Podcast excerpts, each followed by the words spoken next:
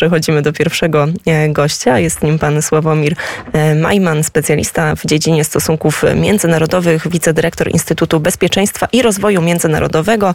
Dzień dobry. Witam Państwa, dzień dobry. Mamy już... Tak, kibicuję Szachciarowi z Doniecka.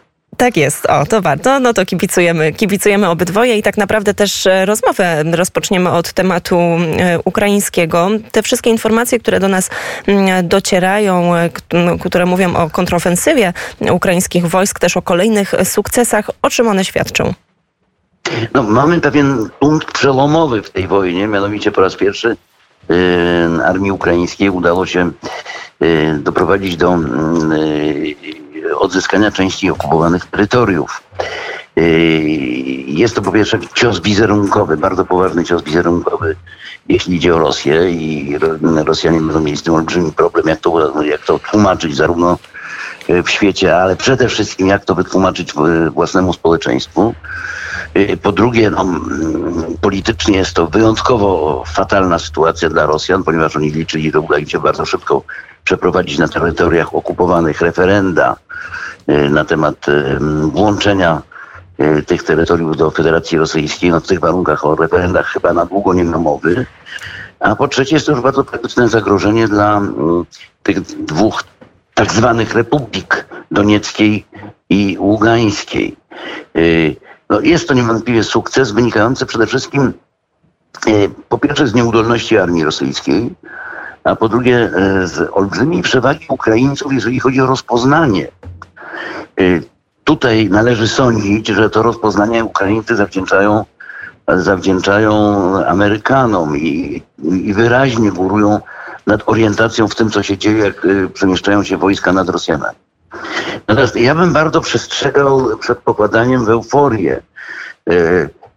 Szczególnie wielu polskich obserwatorów potraktowało te, te, te sukcesy armii ukraińskiej, tak jakbyśmy już lada chwila, jakby lada chwila e, ukraińskie wierzchowcy miały być pojone w rzece Moskwie.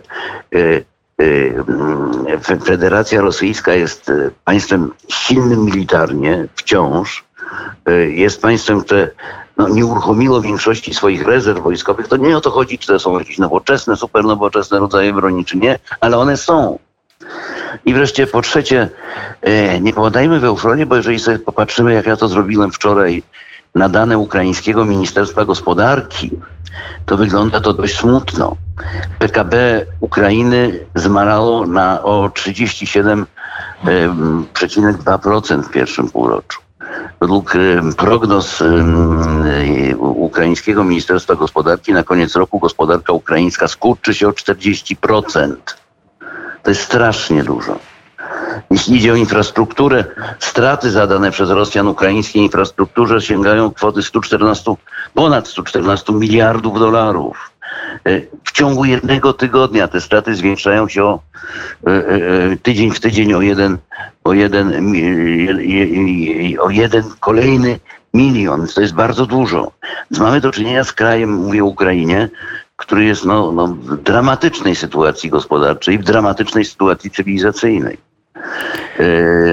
No, istotne jest jeszcze jedno, mianowicie, że po raz pierwszy usłyszeliśmy głosy w Moskwie nie jakichś odważnych jednostek, ale przedstawicieli establishmentu rosyjskiego, jednego z liderów rządzącej partii Jedina Rosja, Mm, który odniósł się do niezwykle hucznych obchodów rocznicy miasta Moskwy, które tam się odbywały z wielkimi pokazami sztucznych ogni, z, wielkimi koncertami największych gwiazd rosyjskich na Placu Czerwonym, że jakoś to chyba nie wypada tak się radośnie bawić w sytuacji, kiedy rosyjscy żołnierze giną na ukraińskim froncie.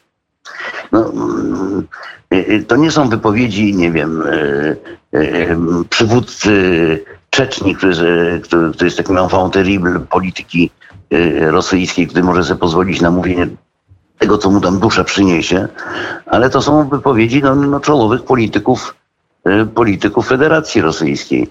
Y, to samo gwiazdy rosyjskiej propagandy z, z osławioną Margaritą Simonian gwałtownie zmieniły ton i zaczęły mówić zamiast o, o, o jakichś straszliwych cechach narodu ukraińskiego, o tym, że jak wiele łączy oba te, oba te narody, że może już niedługo wspólnie będziemy śpiewali razem nasze piękne, wspólne, piękne, yy, piękne pieśni. No jest to rodzaj przełomu, ale, do, ale naprawdę przestrzegam przed euforią. Czyli podsumowując, e, te sukcesy na pewno świadczą o tym, że, że jakąś właściwą taktykę stosują ukraińscy żołnierze, ale e, podkreślamy, żeby, e, że to jeszcze nie oznacza, że za moment uda się odeprzeć rosyjskie wojska. Poza tym chyba jest taka zasada, żeby lepiej przecenić swojego wroga niż, niż nie doszacować, szczególnie kiedy myślimy o strategii i o polu walki.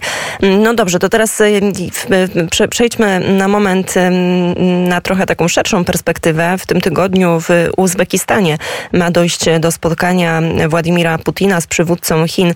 Mm, proszę powiedzieć, czego możemy spodziewać się po tym spotkaniu? Tak, w Samarkandzie e, odbędzie się spotkanie tej grupy szanghajskiej. Tutaj członkami są m.in. Chiny e, i Federacja Rosyjska i kraje e, Azji Środkowej, ale także Indie i Pakistan a być może lada tydzień, lada miesiąc, także Iran. Yy, no, yy, Xi Jinping odwiedził e, dzisiaj Kazachstan i spotkał się z liderem Kazachstanu Tokajewem. E, e, trochę paradoksalnie rozmiary obydwu krajów, ich potencjał militarny, potencjał gospodarczy są różne, ale jednoczy je jedno. Bardzo nie chcą być traktowane, a i Kazachstan, i Chiny, jako kraje, które wspierają rosyjską agresję. Nie chcą tego z uwagi na e, kontakty gospodarcze z Zachodem, nie chcą tego dla, dlatego, że obydwu krajom zależy na stabilizacji. To jest bardzo ważne. Xi Jinping i chińscy przywódcy doczekali się komplementu od prezydenta Ukrainy, prezydenta Zelejskiego, który Y, y, niedawno pochwalił Chiny za ich y, ścisłą neutralność w wojnie z Rosją. I z jednej strony mamy tą neutralność, a więc Chińczycy, nie daj Boże, nie chcą uczestniczyć w tym w czynnie w tej, w tej wojnie, ale z drugiej strony no też nie mamy się co łudzić. Chińczycy są partnerem Rosji. Ciszej jest to partnerstwie strategicznym, od, odkąd zaczęła się ta wojna. Ciszej jest to partnerstwie ideologicznym, odkąd zaczęła się ta wojna. Ale uwaga, y, import Chin z Federacji Rosyjskiej w ciągu paru miesięcy wzrósł o 48%. Tylko, że to jest też taki argument, który, przepraszam, że wejdę panu w słowo, ale proszę. podobnie jak to, że nie wiem, Stany Zjednoczone sprowadzają, a teraz musiałabym, musiałabym dokładnie sprawdzić, o jaki surowiec chodzi, zaraz to e, zrobię, ale o tym pisała między innymi agencja Bloomberga, e, czy też podobny wyłom, jeżeli chodzi o część państw w Unii Europejskiej. No my też nie jesteśmy tacy ani jednomyślni w stosunku do tych sankcji i też gospodarczo wiele krajów, także państw, państw unijnych współpracuje i wspiera wciąż Rosję. Ale oczywiście. Y, Chinom, Chiny są w podobnej sytuacji. Chinom bardzo zależy na utrzymaniu poprawnych stosunków z Unią Europejską, y, głównym partnerem handlowym y, Chińskiej Republiki Ludowej. I mm, to, że to, że rośnie jakby udział krajów azjatyckich, przede wszystkim Indii, w, we współpracy gospodarczej z, z z agresorem, czyli z Federacją Rosyjską, wcale nie oznacza, że mm, te kraje azjatyckie są w stanie zastąpić, zastąpić e, Rosjanom Unii Europejskiej. E, kraje Unii Europejskiej również mają bardzo zróżnicowane podejście, jeżeli chodzi o zarówno współpracę z Chinami, a przede wszystkim współpracę z Rosją. E, no, możemy się spodziewać, że lada moment, jeżeli prawica wygra wybory we Włoszech, będziemy mieli problem poważny ze stosunkiem Włoch do, e, do rosyjskiej agresji. Natomiast mm, jeszcze pół zdania o, o, o, o Chinach. Chinom w tej chwili zależy przede wszystkim na spokoju i stabilizacji po pierwsze, na spokoju i stabilizacji po drugiej, na spokoju i stabilizacji po trzecie. Widzieliśmy to po w miarę umiarkowanej reakcji Pekinu na wizytę pani Pelosi na Tajwanie. Y, lada tydzień rozpocznie się w Pekinie 20 zjazd Komunistycznej Partii Chin. Bardzo ważny zjazd, ponieważ ma przedłużyć mandat Xi Jinpinga i całego tego pokolenia o kolejne lata. Praktycznie w wypadku przywódcy chińskiego mm, uczynić ten mandat dożywotnim. Chiny są w trakcie bardzo poważnych przemian gospodarczych, nowej strategii gospodarczej. Nie zależy Chińczykom na zaostrzaniu sytuacji międzynarodowej. I to coraz bardziej wyraźnie widać w kontekście wojny, wojny wojny z Rosją, yy, wojny Rosji z Ukrainą. I tutaj na razie... chcą mhm. stabilizacji. Chiny chcą stabilizacji. My tutaj na razie e, postawimy kropkę albo trzy kropki, bo jeszcze pewnie będziemy na antenie Radia Wnet do tych tematów e, wracać. Ja jeszcze sprawdziłam te dane, to od razu e, przekażę zgodnie z obietnicą. Mm, Unia Europejska i Stany Zjednoczone konsekwentnie zwiększają zakupy metali przemysłowych od Rosji i tak dla przykładu Stany Zjednoczone kupiły od marca do czerwca aż o 70% niklu więcej niż w podobnym okresie ubiegłego roku, a Unia Europejska w tym samym czasie nabyła o 13% aluminium więcej niż w w, okresie analogicznym rok wcześniej, czyli przed wybuchem e, wojny. Bardzo e, serdecznie... Proszę Państwa, tak. jedno zdanie. Indie, które są w jak najlepszych stosunkach e, ze Stanami Zjednoczonymi, zwiększyły dziewięciokrotnie import gazu z Federacji Rosyjskiej w tym roku. Dziewięciokrotnie.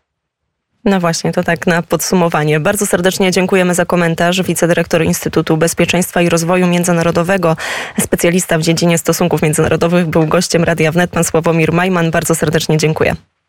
Dziękuję bardzo.